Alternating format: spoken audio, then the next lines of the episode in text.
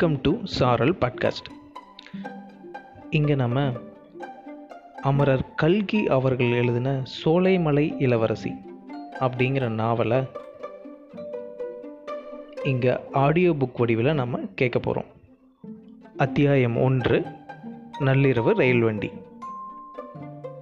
கண்ணங்கரிய இருள் சூழ்ந்த இரவு திட்டு திட்டான கருமேகங்கள் வானத்தை மூடிக்கொண்டிருந்தன. அந்த மேகக்கூட்டங்களுக்கு இடையிடையே விண்மீன்கள் அங்கொன்றும் இங்கொன்றுமாக வெளியில் வரலாமோ கூடாதோ என்ற சந்தேகத்துடன் எட்டி பார்த்தன. கீழே பூமியில் அந்த காரிருளை காட்டிலும் கரியதான ஒரு மொட்டைப்பாறை பயங்கரமான கரும் பூதத்தைப் போல் எழுந்து நின்றது. பாறையின் ஓரமாக இரண்டு கரிய கோடுகளைப் போல் ரயில் பாதையின் தண்டவாளங்கள் ஊர்ந்து செல்வதை ஓரளவு இருளுக்கு கண்கள் பழக்கப்பட்ட பிறகு உற்று பார்த்து தெரிந்து கொள்ளலாம். ரயில் பாதையின் ஒரு பக்கத்தில் மனிதர்கள் அடிக்கடி நடந்து சென்றதனால் ஏற்பட்ட ஒற்றையடி பாதையில் ஒரு மனிதன் அந்த நள்ளிரவு வேளையில் நடந்து கொண்டிருந்தான். பாதையை கண்ணால் பார்த்து கொண்டு அவன் நடக்கவில்லை. காலின் உணர்ச்சியை கொண்டே நடந்தான். ரயில் தண்டவாரத்தின் ஓரமாக குவிந்திருந்த கருங்கல் சல்லிகளில் அவனுடைய கால்கள் சில சமயம் தடுக்கின. ஒற்றையடி பாதையின் மற்றொரு பக்கத்தில் வேலியைப் போல் வளர்ந்திருந்த கற்றாழை செடிகளின் முட்கள் சில சமயம் அவனுடைய கால்களில் குத்தின.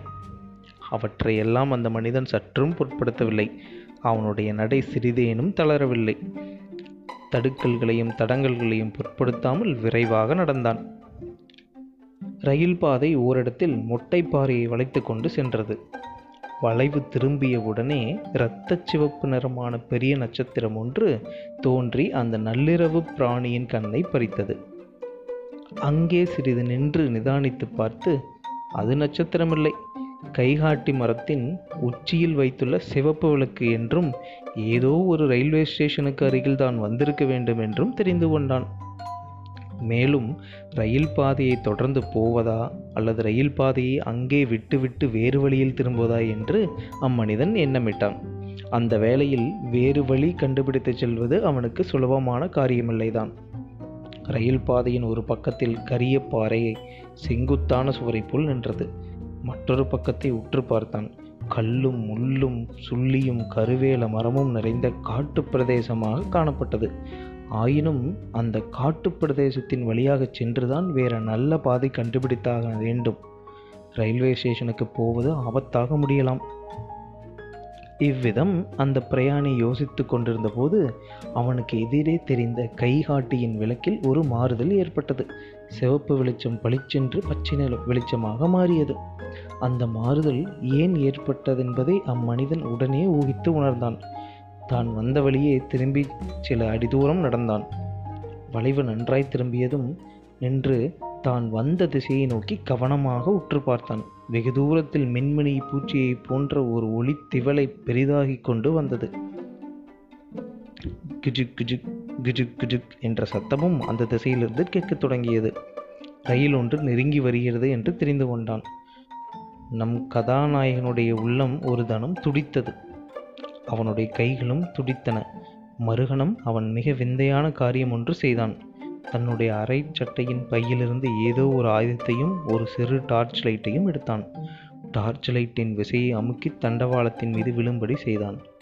ஒரு வினாடி நேரம்தான் விளக்கெறிந்தது. அந்த ஒரு வினாடியில் அவன் பார்க்க வேண்டியதை பார்த்து கொண்டான். ஒரே பாய்ச்சலில் தாவிச் சென்று அந்த தண்டவாளத்தில் ஓரிடத்தில் போய் உட்கார்ந்தான். ஆயுதத்தை கொண்டு ஏதோ செய்தான். திருகை சுழற்றுவது போன்ற சத்தம் கேட்டது. பின்னர் எழுந்து நின்று தன்னுடைய பலம் முழுவதையும் உபயோகித்து தண்டவாளத்தை பெயர்த்து நகர்த்தினான்.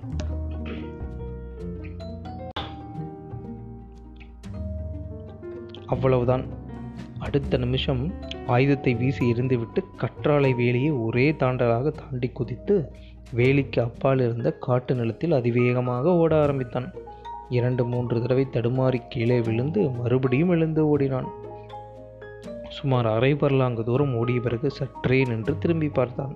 ரயில் வண்டி பாறையின் வளைவை நெருங்கி வந்து கொண்டிருந்தது. என்ஜின் முகப்பில் பொருத்தியிருந்த சர்ச் லைட்டின் வெளிச்சமானது பாறையையும் ரயில் பாதையையும் அந்த பிரதேசம் முழுவதையுமே பிரக பிரகாசமாக படுத்தியது. தண்டவாளத்தை பெயர்த்துவிட்டு ஓடிப்போய் நின்ற மனிதன் சட்டென்று பக்கத்தில் இருந்த புதர் ஒன்றின் மறைவில் ஒளிந்து கொண்டான். ரயில் வண்டி பாதையின் வளைவை நெருங்கி வருவதை ஆவலுடன் கண் கொட்டாமல் பார்க்கலானான். அவனுடைய நெஞ்சு தடக் தடக்கென்று அடித்து கொண்டது.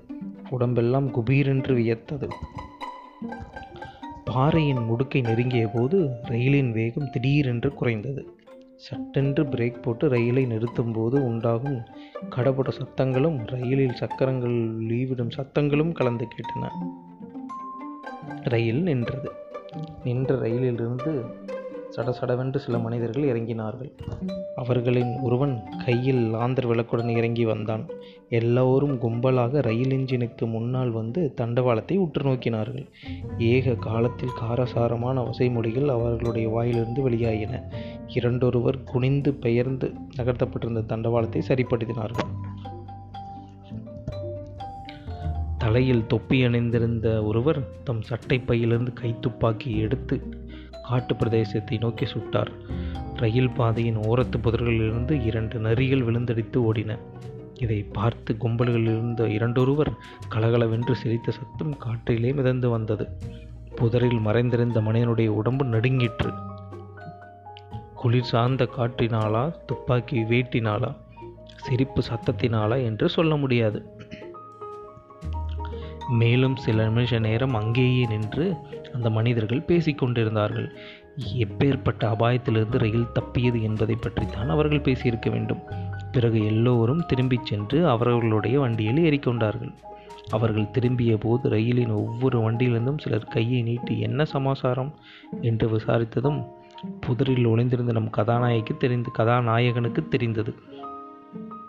சிறிது நேரத்துக்கெல்லாம் பப்பப் என்ற சத்தத்துடன் ரயில் புறப்பட்டது.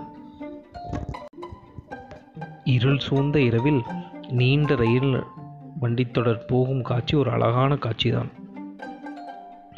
நின்ற இடத்தில் நிலையாக நிற்கும் தீப வரிசையே பார்ப்பதற்கு எவ்வளவோ ரம்மியமாக இருக்கும்.